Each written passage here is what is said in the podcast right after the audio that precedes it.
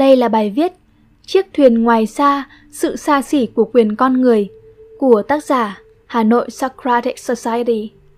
Còn mình là Khánh Linh, chúng ta cùng bắt đầu nhé!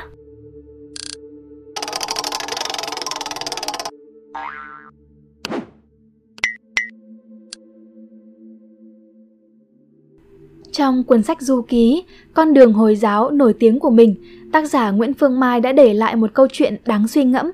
Khi dừng chân tại châu Phi, cô có dịp sống chung với một gia đình bản địa nghèo khổ. Một lần, cô đã nói đùa với người mẹ rằng cho những đứa trẻ này lao động là vi phạm quyền trẻ em. Nhưng cô gần như nín lặng khi nhận được câu trả lời. Chừng nào chúng tôi được ăn no thì chúng tôi sẽ nghĩ tới cái gọi là nhân quyền của các cô. Trong thế giới hiện tại, những nhà hoạt động xã hội đấu tranh không ngừng nghỉ cho các quyền cho phụ nữ, trẻ em hay cộng đồng LGBTQ. Họ gọi đó là quyền không thể xâm phạm và thay thế của con người.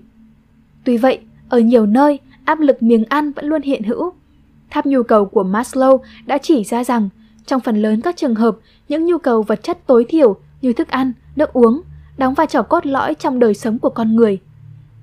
Các nhu cầu về tinh thần bậc cao hơn như mưu cầu sự an toàn, ổn định, sự chấp nhận trong cộng đồng, tình yêu, sự tôn trọng cá nhân, danh tiếng và địa vị chỉ phát sinh sau khi những nhu cầu ở tầng đáy đã được đáp ứng ở một mức độ nào đó.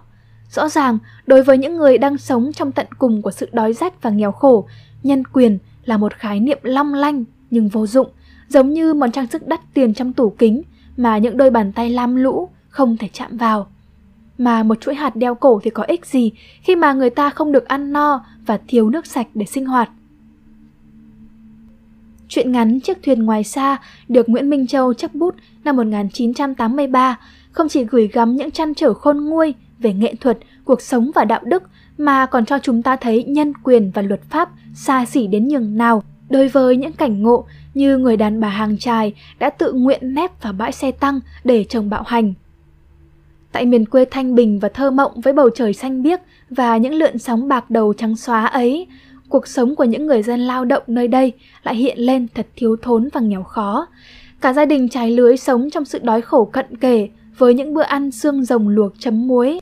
Mọi sinh hoạt gói gọn trên chiếc thuyền vó bè chật hẹp, từ lúc cưới xin, lúc sinh con đẻ cái tới lúc nhắm mắt từ dã thế gian. Họ sống đơn độc, lênh đênh trên cả một vùng phá mênh mông, không láng giềng, chẳng quê hương bản quán. Nhưng có vẻ, điều tệ hơn cái nghèo đói, dưới góc nhìn của những cá nhân hiện đại như chúng ta đây, là người đàn bà hàng trai phải chịu những trận đòn dai dẳng từ chính người chồng của mình.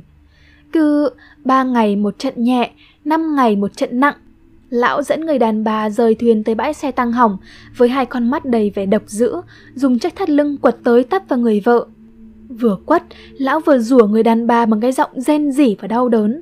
Mày chết đi cho ông nhờ, chúng mày chết đi cho ông nhờ. Cái đói, cái khổ đã khiến cuộc sống của gia đình trải lưới trở nên thật lạ lẫm.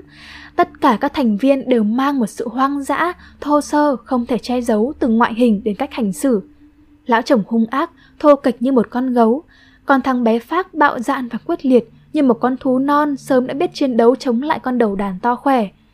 Trên con thuyền trài sơ xác, những cuộc nói chuyện thường ngày giữa vợ và chồng được thay thế bằng roi vọt và những câu chửi tục tằn.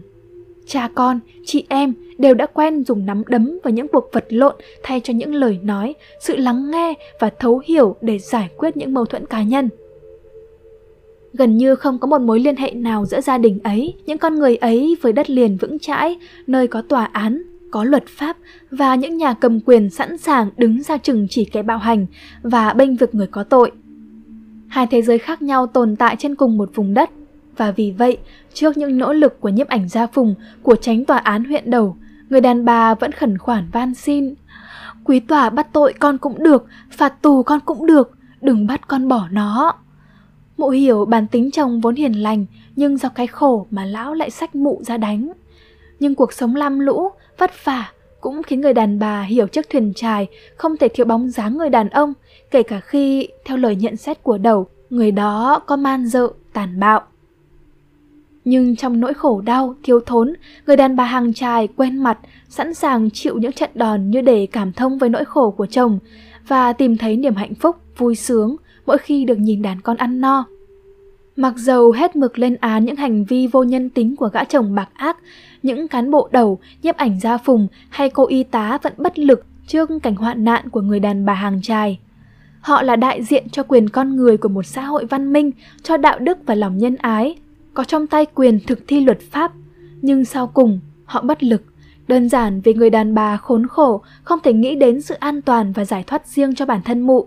Như biết bao người phụ nữ cùng cảnh ngộ, niềm hạnh phúc, vui sướng và sự nhẹ nhõm hiếm hoi của mụ đều dồn vào hai đứa trẻ máu thịt. Những người như người đàn bà hàng trài hay người mẹ châu Phi trong câu chuyện của tác giả Phương Mai không phải không muốn những điều tốt đẹp hơn cho chính họ hay những người họ thân yêu, mà buộc phải chấp nhận, chịu đựng và thỏa hiệp để tồn tại. Cuộc sống có thể là những chuỗi ngày vật lộn dai dẳng không lối thoát, nhưng người ta vẫn phải sống và tiếp tục bước đi để kiếm tìm những hạnh phúc nhỏ nhoi.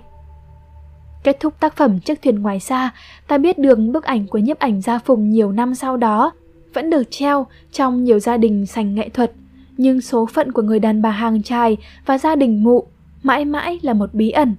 Phải chăng Nguyễn Minh Châu và tác phẩm của ông đang đặt ra câu hỏi liệu quyền con người có thể tồn tại được hay không ở những nơi mà nhu cầu tối thiểu còn chưa được đáp ứng? Hy vọng rằng các bạn sẽ thích video lần này. Đừng quên ấn like, share cũng như subscribe để ủng hộ chúng mình nhé. Và nếu các bạn cũng thích những nội dung như trên thì hãy đăng nhập vào spiderroom.com để tìm đọc thêm. Còn mình là Khánh Linh. Bye!